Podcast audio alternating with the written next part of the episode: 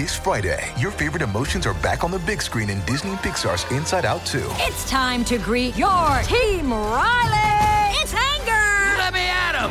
Fear! Safety checklist is complete! Disgust! Ew, ew! Sadness is in the house! Oh no. Hello, I'm anxiety. I'm one of Riley's new emotions. Disney and Pixar's Inside Out 2. There's a part two? We're going! Rated PG. Parental guidance suggested. Only in theaters Friday. Get tickets now. Another day is here, and you're ready for it. What to wear? Check. Breakfast, lunch, and dinner? Check. Planning for what's next and how to save for it?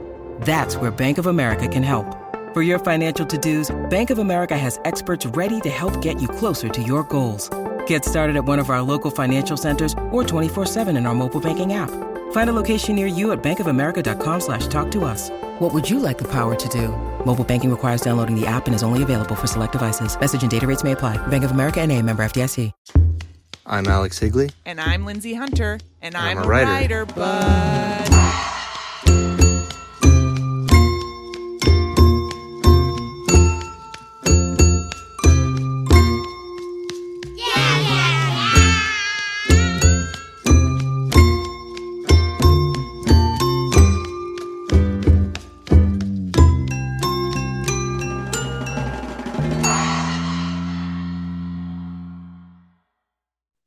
To I'm a Writer But. Today we have Ling Ma. Ling Ma is a writer hailing from Fujian, Utah, and Kansas. She wrote the novel Severance and more recently the story collection Bliss Montage, both published by FSG. She lives in Chicago with her family. Welcome, Ling. Welcome. Thank you so much, Lindsay and Alex. This is like a big get for us. We have been wanting to have Ling on for so long, and um, this is this is so exciting to to finally get to talk to you.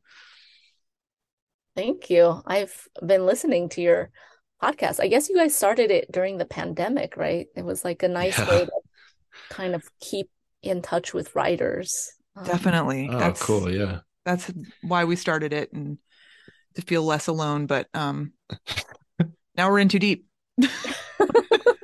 I was gonna say I was. I was I was waiting for the uh the kicker there. You Can't guys wait. are podcasters now. Oh, what a nightmare. Alex refuses to be referred to as a podcaster. it's his nightmare. I mean, it's it's a fact, but nightmares can be fact, I guess. Speaking of nightmares and facts, Ling, will you please read to us? Yeah, okay. Sure. I will read a little, a brief little excerpt from uh Returning, and it's going to be pretty short. Um, and it's about, wait, how should I introduce this? So it, I guess it's kind of about a triangle between three writers. One of them is a graphic novelist, and um, what else? And I guess in this section, like the narrator just kind of talk, talks about how she started writing. Um, and I'll read, yeah, start reading now. I began what would become two weeks one evening after work, the week I turned 28. In the nights leading up to the procedure, she would have this recurring dream of seeing her face entombed behind a layer of cracked ice, was the first line that came to me, seemingly from out of nowhere. When she tre- checked the dream dictionary in the morning, she learned that cracked ice was a Chinese expression for the pleasures of marriage in old age. This, she decided, was the auspicious sign she had been waiting for, and so did not hesitate in signing the liability waiver. From then on, I wrote mostly in the nights after work, after arriving home to an overheated studio so small it couldn't accommodate a cartwheel. For fresh air, I could reach in front of my desk and force open the window, the tipsy laughter of neighbors on the stoop suddenly so close. For water, the sink was to the right of the desk. I had the clearest sense of myself then. Everything was within grasping distance. I drank huge amounts of tap water and smoked cigarettes and kept odd hours, staying up as late as I wanted, going to work as tired as I wanted. I had begun the novel after breaking off an engagement and moving out of my then boyfriend's apartment. We'd been together long enough that the event horizon could have only been marriage, so we got engaged. But the thought of breaking up recurred to me so frequently that it became an inevitability. My ex fiance, exasperated that I kept prolonging the wedding planning, finally gave me a talk. You think marriage is supposed to be a solution to all dissatisfactions of life, he said, and you're disillusioned because you know marrying me isn't going to solve your other issues. But that's not what this is for. This revelation didn't prevent us from breaking up, though. I moved out. In my new studio apartment, I wrote about a married couple who, during an economic depression, decide to cryogenically freeze themselves to be reanimated in the future with the understanding that their holdings will significantly appreciate during the time they spend iced their house, their IRAs, their 401ks, their stock portfolio. Given the state of the economy, it was actually cheaper to freeze themselves into the future than to make an earnest effort at a living during this particular period, this political moment. If I felt stuck in the story, I would take a walk, bringing along a can of bear mace the size of a mini fire hydrant but not very heavy, that my ex fiance's father had given me. They were the type of family that camouflaged their wealth in outdoor apparel and camping gear. Whatever equipment my intended in laws had gifted me, I later sold online to pay the bills. My neighborhood at night, menacing and verdant, fields of bobbing chamomile behind chain link fences, lurking dark sedans, slowing to a crawl alongside pedestrians, the cheerful blare of music from a fluorescent paleteria, was its own kind of wilderness. I felt thin skinned, softer, more alert. In the novel, the married couple signs on with a premier cryogenic agency to be frozen for 92 years, the maximum amount of time they can afford. Yet, on the morning of the procedure, the wife's icing chamber suffers a glitch and malfunctions. When the anesthesia wears off, the agency explains to her that she will have to undergo the process again. But given the intense preparations and heavy dose of sedatives, she will have to wait two weeks. She goes home. The majority of two weeks takes place within the span of those 14 days when she is alone and biding her time. I was 29, 30, 31, just biding my time. At some point, I quit my job and lived off my savings, doing occasional freelance work to keep afloat. I kept my overhead low. I stopped going out and I didn't date. I was always current with rent and bills, but didn't off, but often didn't have enough funds for, say, flights home for Christmas. It's better this way, I thought, to set the precedent that my family shouldn't expect too much from me.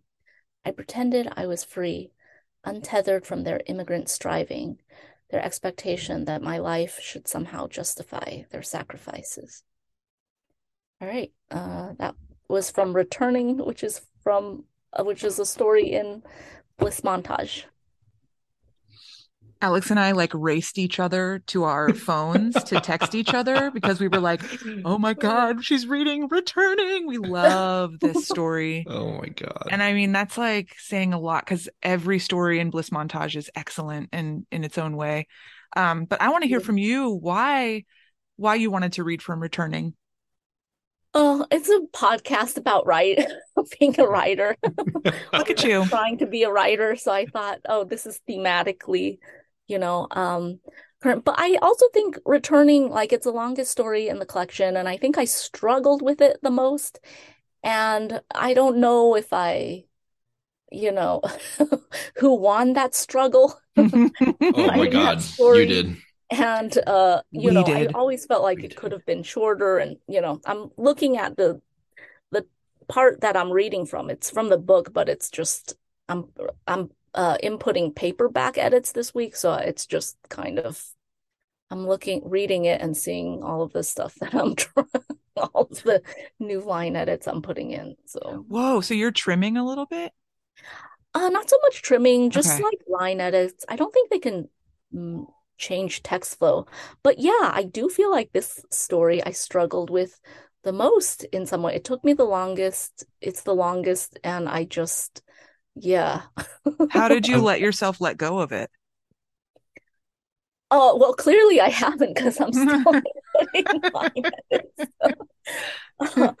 um, yeah, I.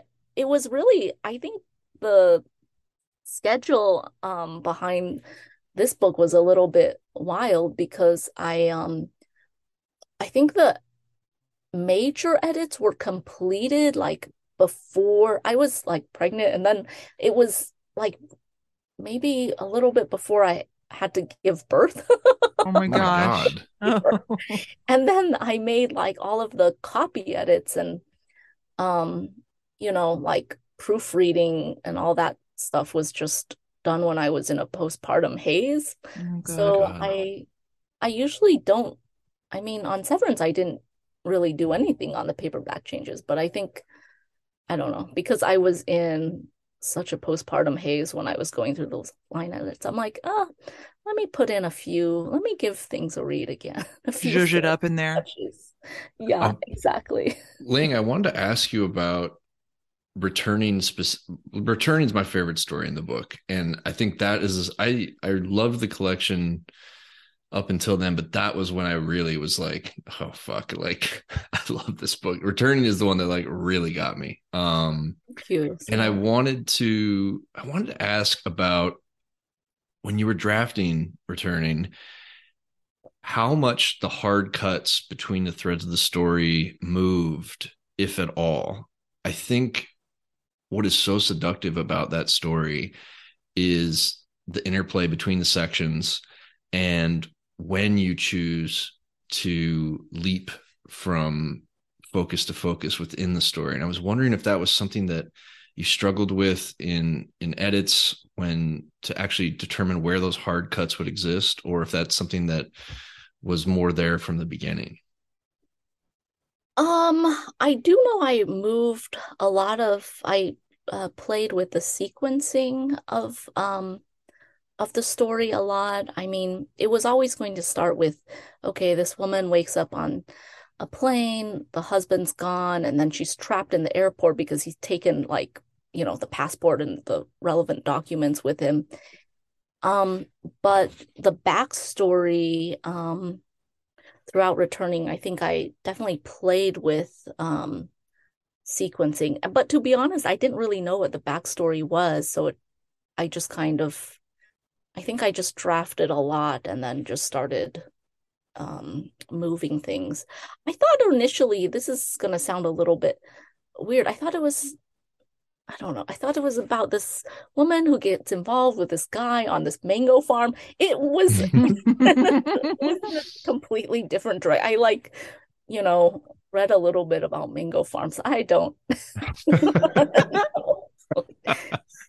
um, but I guess what I had first was just I knew what the frame story would be, the airport set uh section, and then the but the backstory was an entire mystery to me. Um, yeah.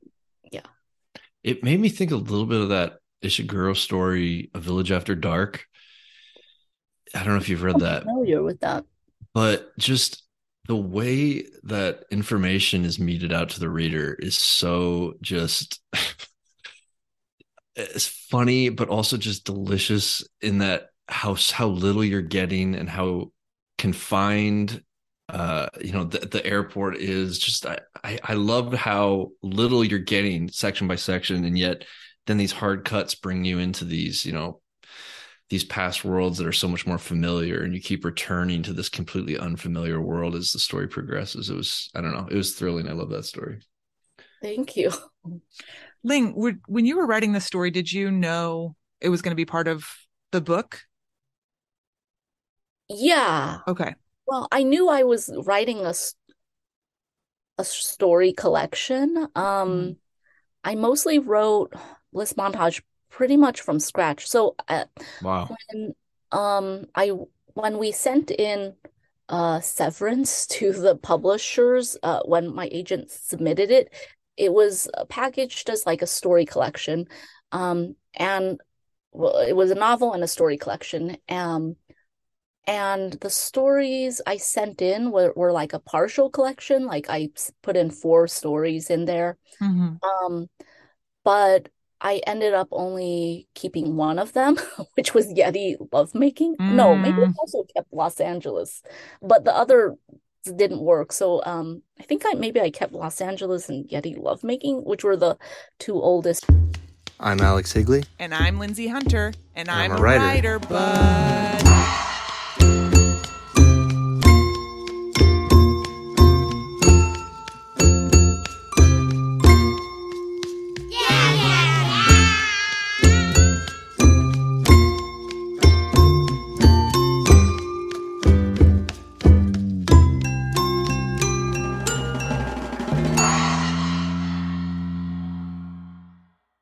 Stories in the collection, and then um, I wrote the other stories from scratch. Um, yeah, just for the collection.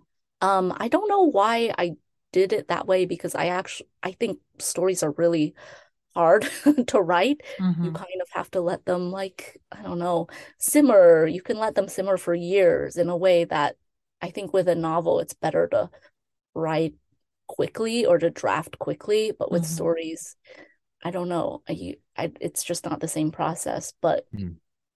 um yeah, I wrote most of these uh yeah, I wrote all these stories for the collection. It it was hard. It was harder than I think writing a novel. It was, you know, troubleshooting more problems, um, several sets of problems as opposed to like just one set of problems. yeah, I, I imagine it must be such a different way of, and you know, you touched on this already, but just such a different way of conceptualizing a collection when you're writing toward. Like I feel like my two collections, I was just sort of like writing things, and then I was finding connections later, you know, and like putting it together, and like you had to do all of that at the same time which I mean you you just said, but um, to me it's kind of mind blowing that um that that's how you went about it.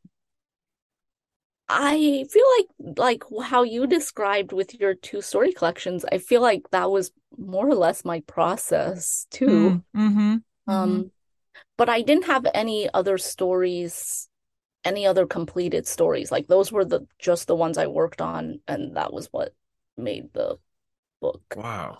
I was I was wondering that because and I'm I'm interested to find out that Yeti Lovemaking in Los Angeles are the two oldest pieces because I I love varied story collections. Like when story to story there is not necessarily a sameness. And those two stories add a texture to this collection that is it completely changes the book as a whole. Um, Yeah. Did you have an editor who, or did did you have anyone at FSG or that was like, ah, maybe let's cut the two earlier ones. You know, those are the most different than the rest. Or did, or was was there no kind of advice as far as altering what you what you came to this, to table with?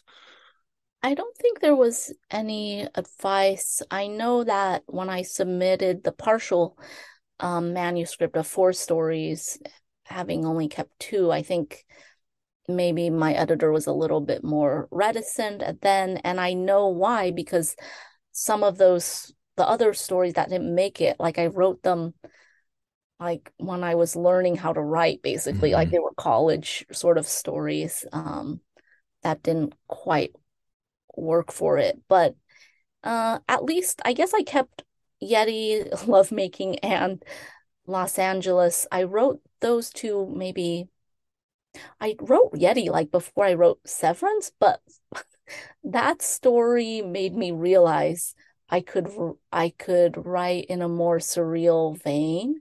And so it seemed to mark a shift um, for everything else that came after. So I I thought it felt uh, so, uh, it- I thought it felt like it belonged to the set of stories. Yeah. Mhm.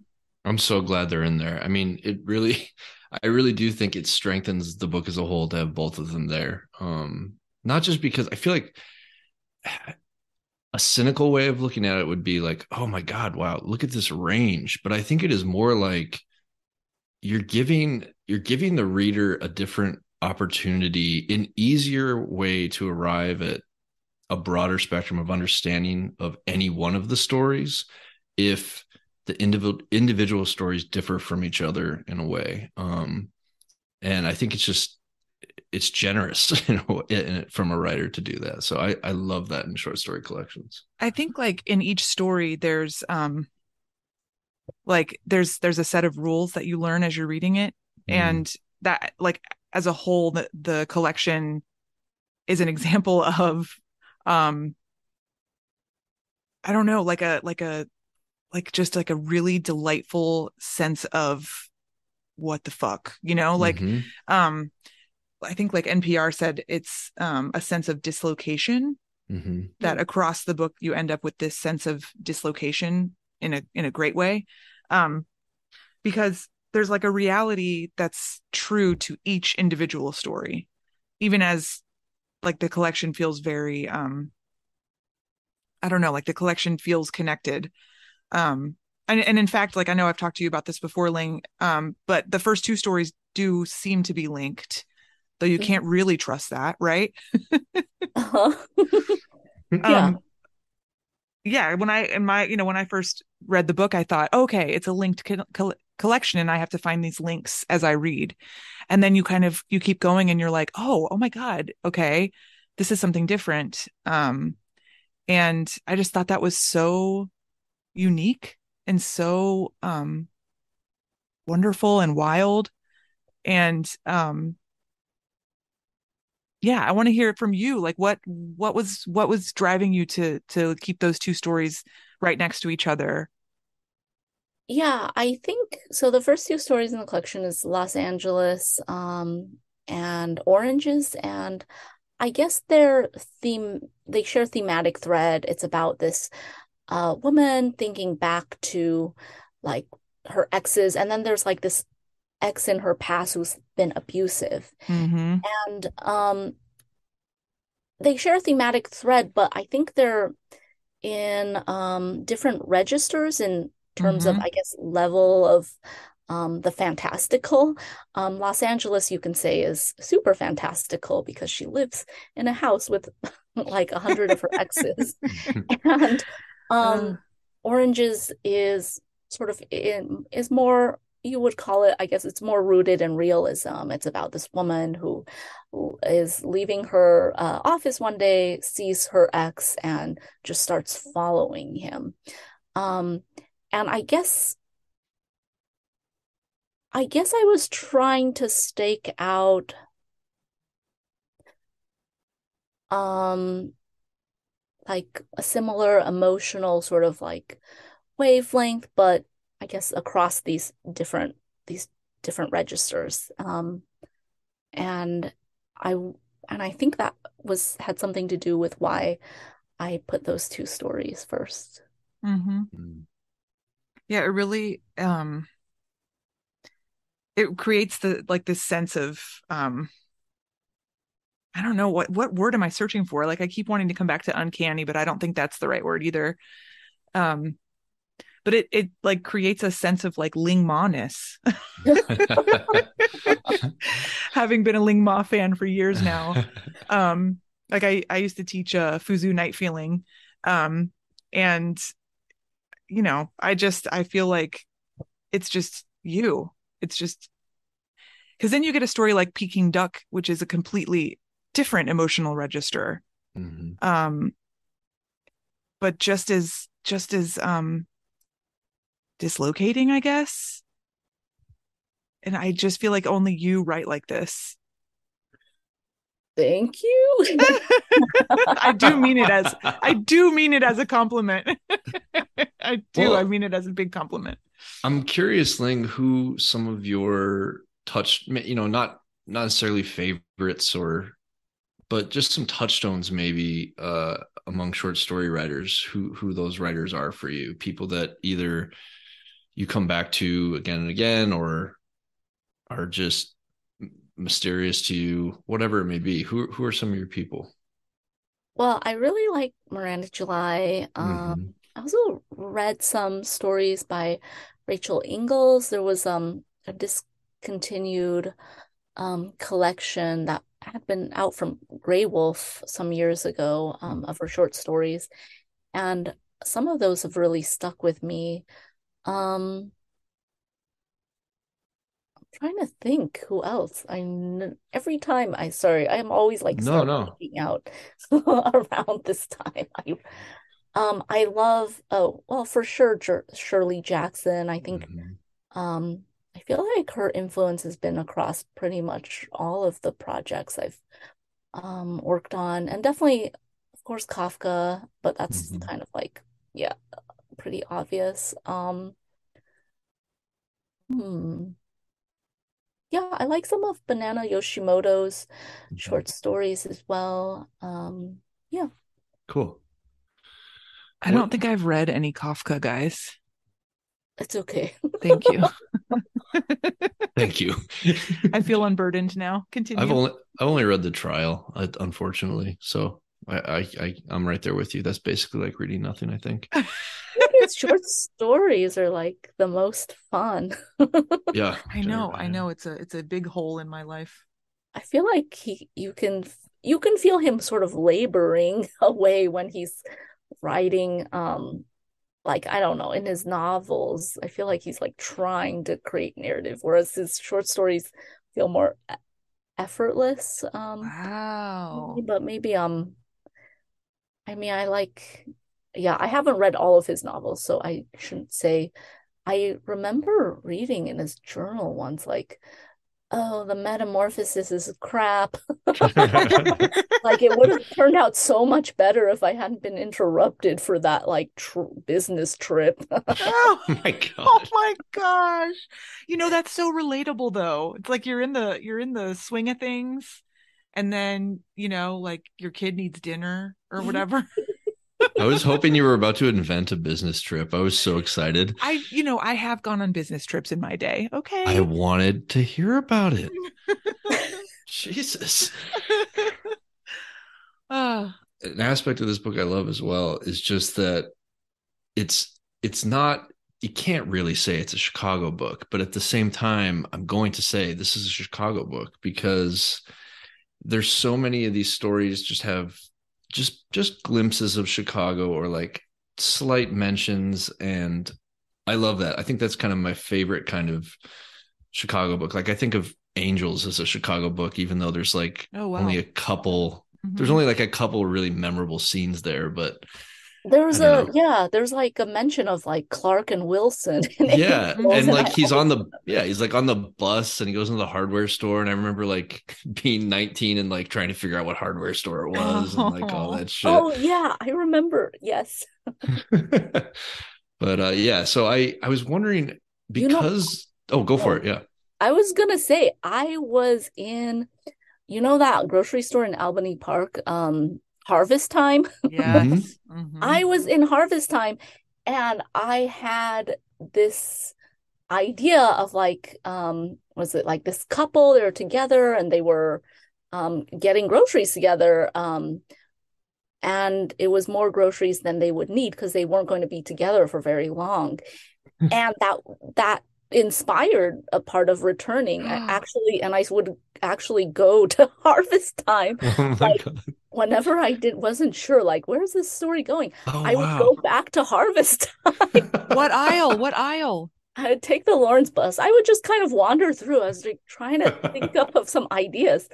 So, I mean, yeah, it does feel Chicago to me in some way. And also it um it feels like very winter, like Mhm. it feels like a winter book and Severance felt like very summer book, but in any case, yeah. I just wanted to shout out Harvest Time out there. I love that Great store. Do you think you're gonna write a, a spring book now? Or a Yeah. fall book? I don't know. I don't really have much spring. I don't, I don't, I feel very ag uh, agnostic about spring. Yeah, Chicago gives us like a week of spring. Yeah. It's like winter and then it's summer. So I get that. Watch it. that's it Do you often um do things like that when you're like do you often like go places to get in the mindset that you need to be in or you know like what are these act other active things that you do when you're trying to get something going?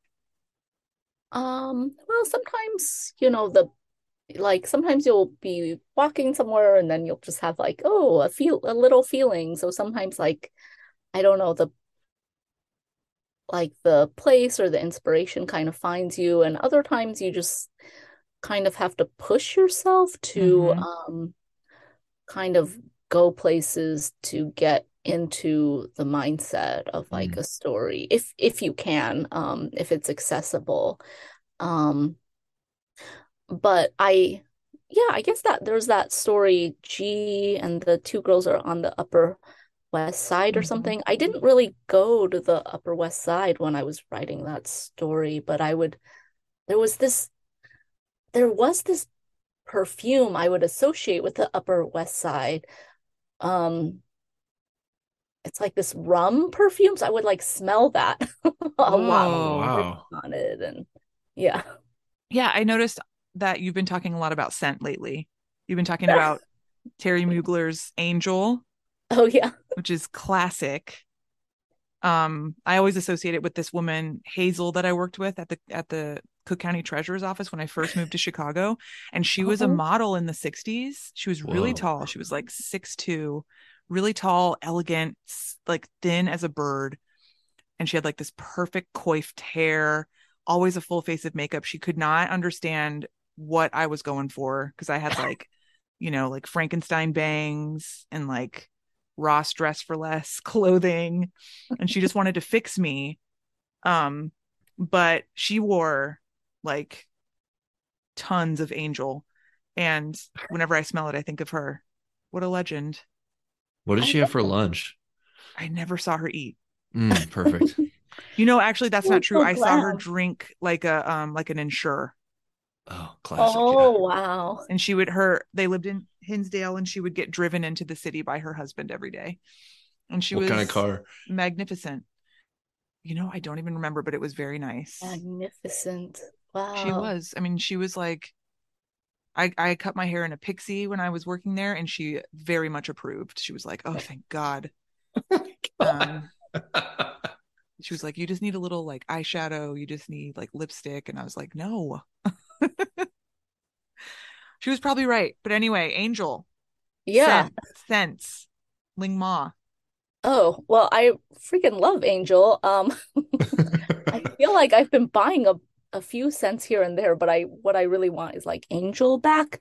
But I um I used to wear it when I worked at those at Playboy, those at the offices uh in Chicago, so I don't really want to um wear it. It's like sort of a time capsule to me. Yes. But I read somewhere, and you probably saw this in my Instagram post or something or my in my stories or something like there's this perfume writer Chandler Burr who wrote about Angel and his observation is that it shares a similar formulation to like Coca-Cola which is Oh. just like oh um god.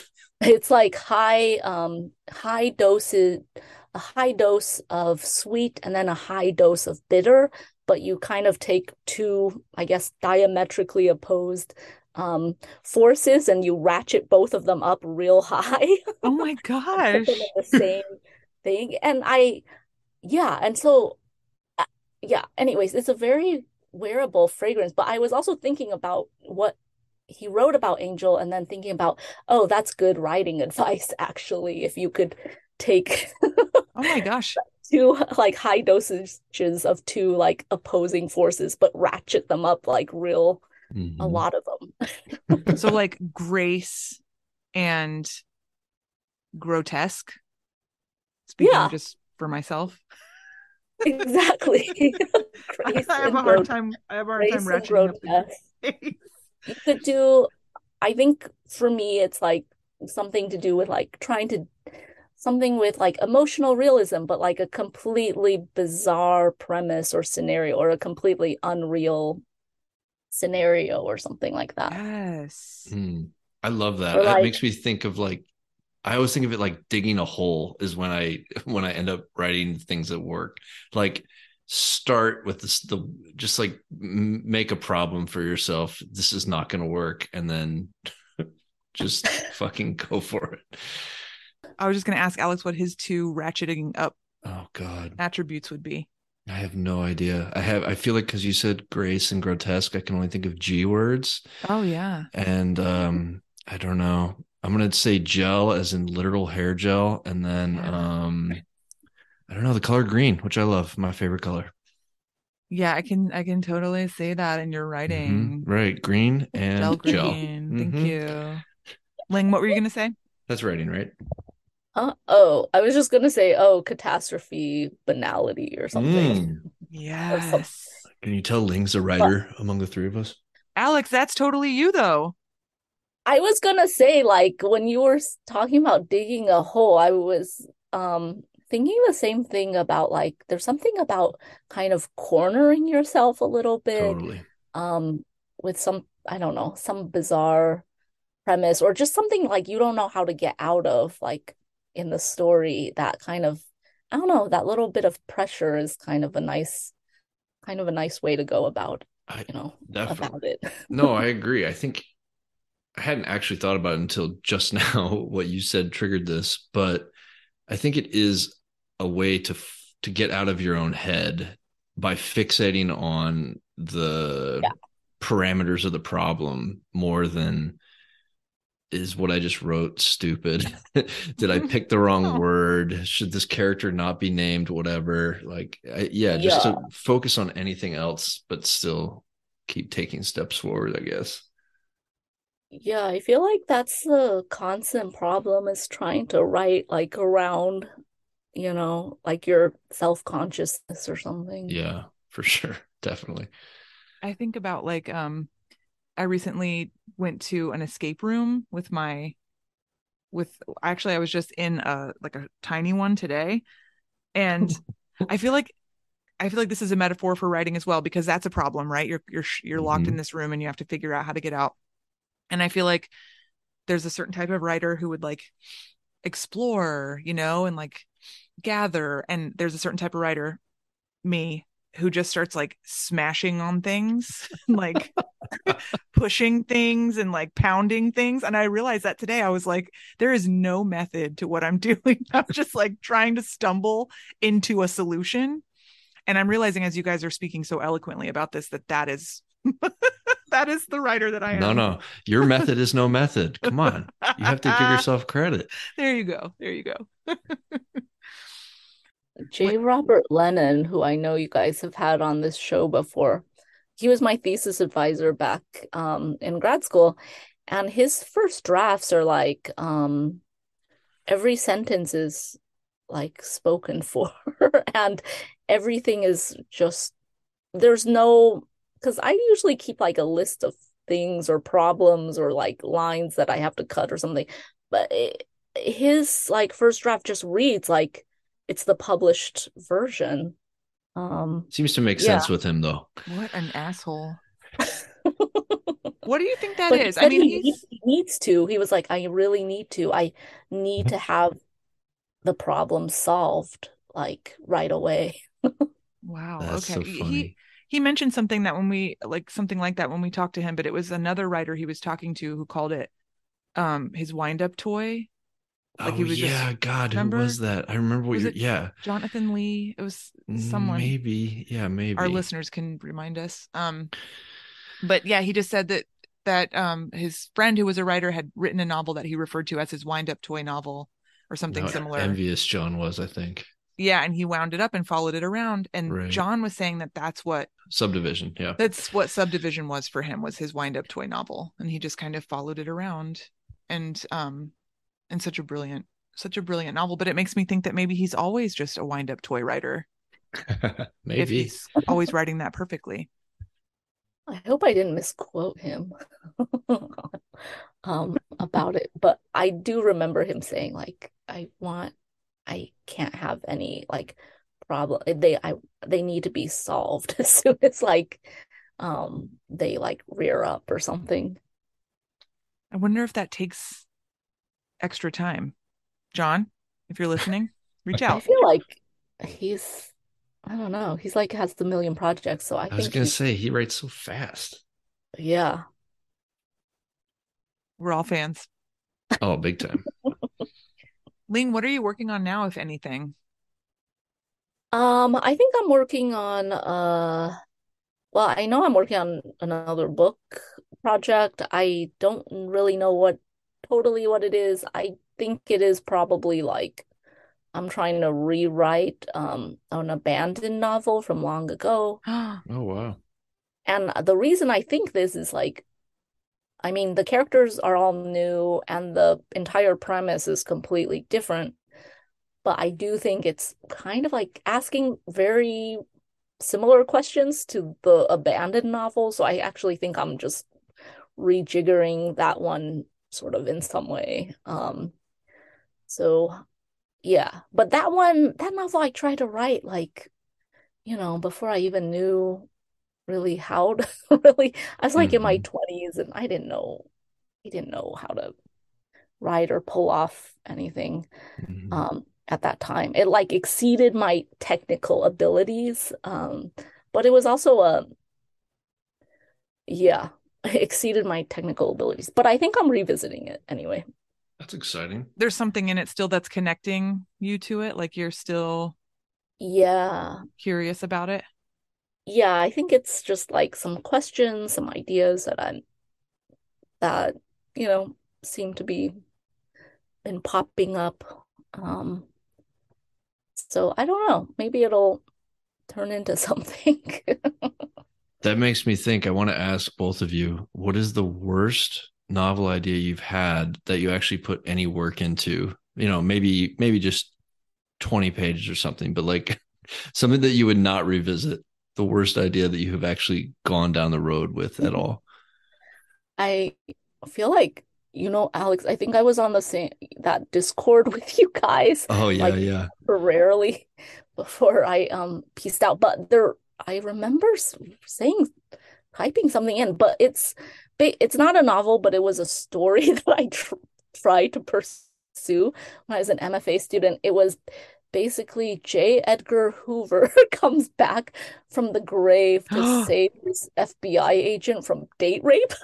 Oh my god! I thought I like researched J. Edgar Hoover. I watched that Leonardo DiCaprio biopic. Anyways, Oh it was a very it was a very unhinged uh yeah, it was a very unhinged week. Um I thought it had there were some lovely passages in it, but um yeah, I couldn't quite get that one. Wow. Too deep a hole. I mean, I need to read it. So can you please find it? I I wrote a lot of pages about a family going on a cruise when a mysterious pandemic hits. And God. Paula Abdul is on the cruise as well. Oh my God. I mean, that sounds kind of amazing, though, Lindsay. yeah, you know, listen, maybe I'll go back to it.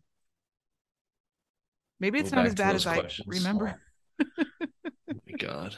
Paula Abdul. the perfume you should um smell while trying to write that is um so there's this imaginary author's perfume called In Love with Everything. I feel like that would be a really good scent to inspire. And an imaginary author? Um, it's like a brand of Oh. yeah. I'm It's like, like what? it's a brand and the the perfume itself is called In Love with Everything and it's got coconut sugar and raspberry and some other anyways, I feel like that would be a good scent to um smell and then I don't know, try to transport yourself into that world. I think it's the Paula Abdul that got me thinking about it. Definitely something with coconut. For sure. Yep. Um Yep. Are you aware of the vacation brand of um they make sunscreen that smells like yeah, and they and they're also doing like other um now they're branching out into like candles and lip balm and stuff, but it's all scents that you remember like growing up watching your mom like lather herself up at the pool. What? You know? Yeah, yeah, it's like vaca it's called vacation and uh like we get their their SPF every year because it's it literally smells like that coconut oil Whoa. and chlorine that you would smell like at the pool with your mom. God. It's really quite magical. But I think, haven't yeah, I think smelled Paula it. Abdul would want smell like that.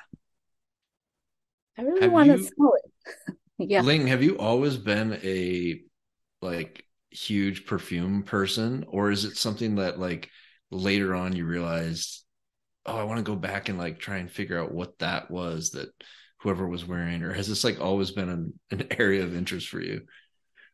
Um, I not so much specifically perfumes, more just like scents in general, kind of like trigger, you know, like trigger like emotional associations. So it's like a nice tool if I can, um, it's a like a nice tool to use when you're writing. Do you are you a big cook?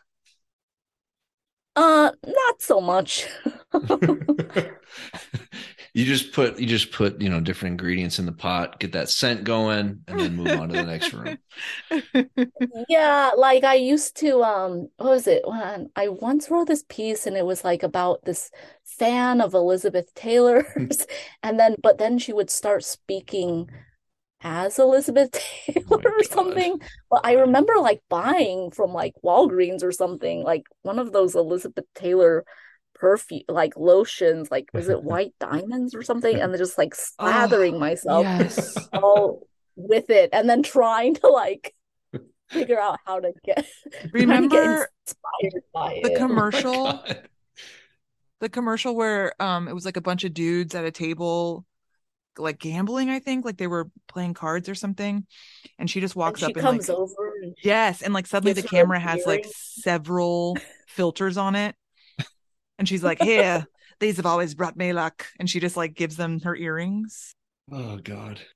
I don't even know what we were talking about. I think that means Ling, thank you so much for coming on. This was a blast. Thank you guys for having me on. We This love this book. Yeah. I feel like we did some good work tonight. We did I it. feel like we pat ourselves on the back. Yeah. I do. Yeah. I do. I'm like, I'm gonna go try to find that imaginary author scent. And Ling, I want you to go find that vacation scent. And Alex, I, I want you to go totally dig a hole. Thank you. Thank you. I will.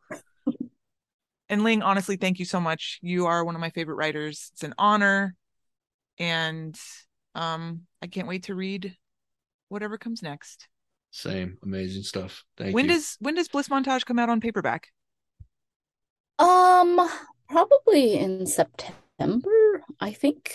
I'm not Okay, sure. so I'm, I'm all- pretty sure it's in September. Yeah. mhm. All our listeners can go get that hardback. Okay. You'll be fine. Go get it. Hardback. Why does that sound wrong? Hardcover. And then uh and then if you don't get the paperback in September, thank you so much, Ling.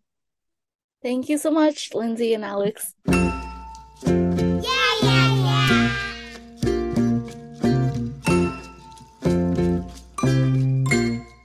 All right. So for this part of the podcast, you guys just talk to each other, right? Yeah, Okay. All right. I'll leave you guys to it. we do.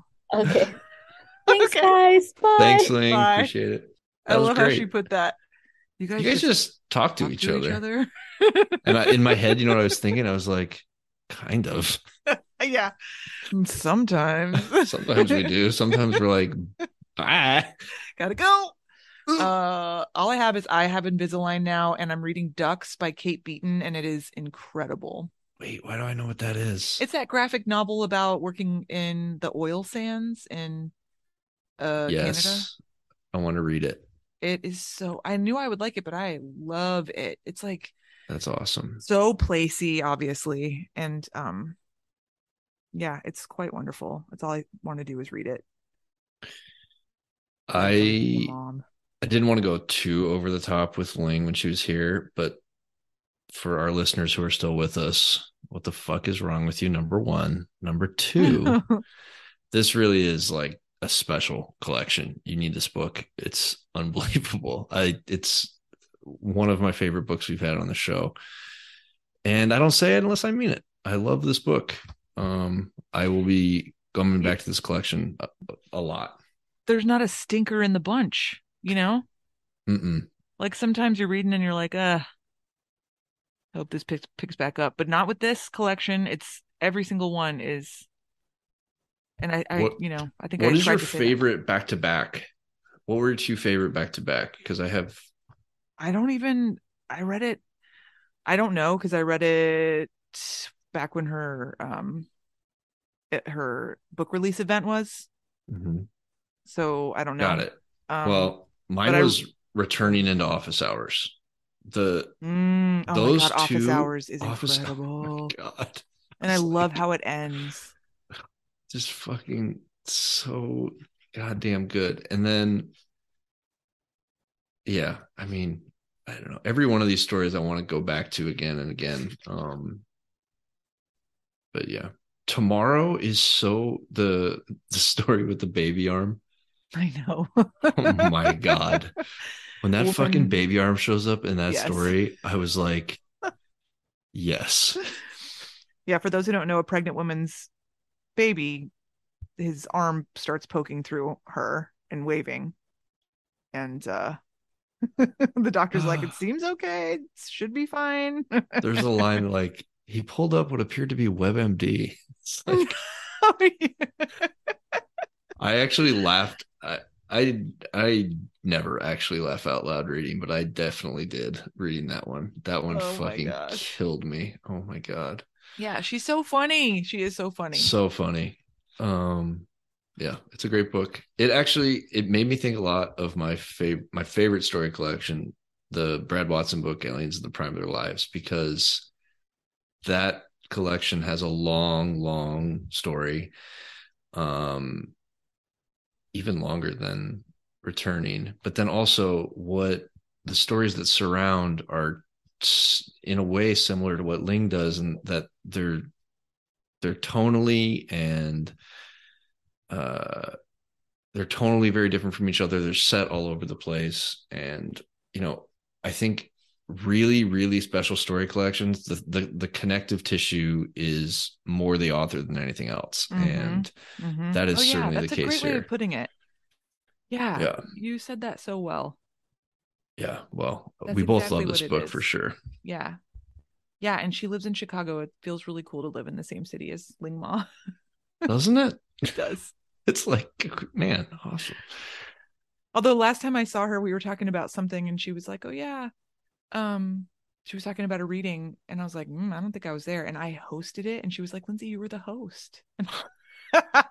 well you forgot think- about your i forgot about your second full-time job yeah, I think I think like uh, things have started falling out of my head because of so many kids. so, but now I remember it came back to me once she said that. God the other day I was talking to a mom friend and she was like, "Yeah, I'm watching Fleishman and is in trouble," and like Mhm, we were talked about that for a while, and then we like moved on to another topic, and, mhm. and then I was like, "So what are you watching?" Oh God. I thought you were gonna say that you said that that you were gonna tell her that you hadn't seen it, and then I was gonna try and find your fucking tweet, your tweet where you were like, "This rapturous genius," like whatever the fuck you said. I mean, I didn't say that, but I'm sure it was awkward. But Oh no, I was. No, no, was no, like, no, I didn't mean like. Fleishman. We're watching Fleishman, but some other Oh things." And I was like, God. Ugh, "Why am I like this?"